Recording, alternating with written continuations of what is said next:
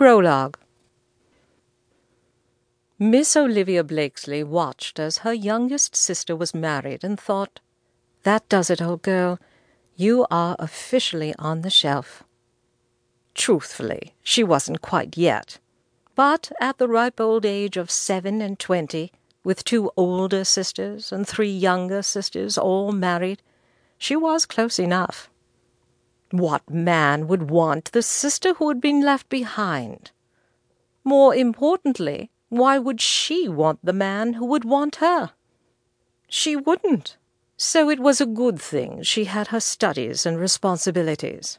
She was fairly certain she would have gone stark raving mad these last eight years, waiting for a suitor who would never come, if she hadn't started studying the stars or helping her father with the accounts.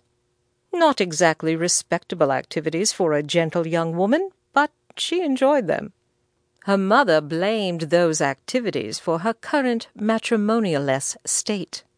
What woman would rather sneak outside to paint stars than flirt with a beau?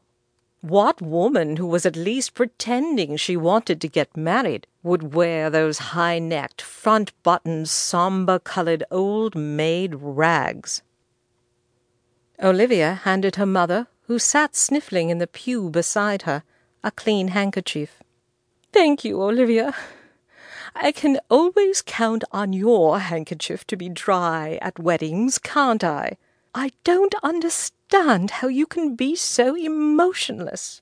I'm not emotionless, and you should be grateful, as you now have two handkerchiefs to drench. Olivia's father winked at her as he patted his wife's hand.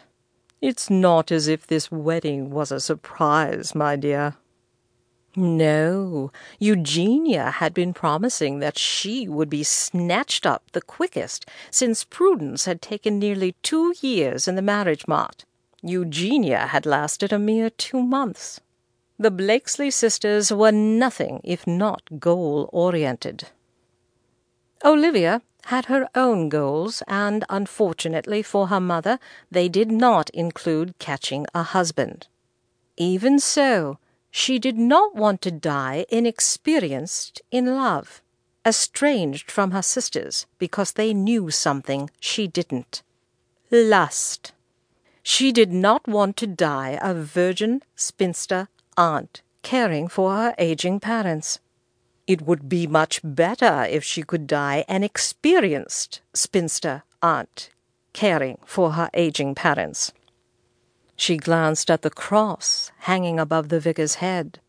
Dear Lord, what was she considering? Was she really thinking of? No, it was a sin, and she was in church, for heaven's sake.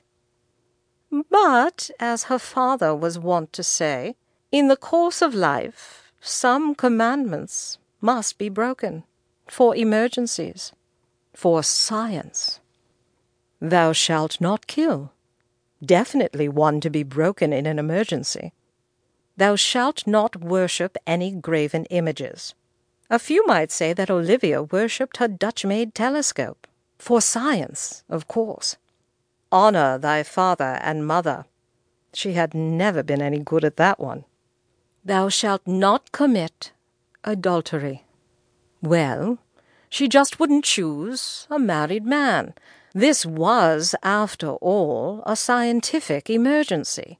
She was not going to die an old maid. Olivia looked back at the altar. Her beautiful sister, in her lace-trimmed ivory satin wedding gown, beamed at her new husband who looked down at her with obvious love and a little bit of panic. Olivia would never have that. She would never fall in love, never have someone to depend on, only herself. She nodded. So be it. If she could not have everything, she would have something. If she could not have love, she would have lust. She would find someone to teach her desire. Amen.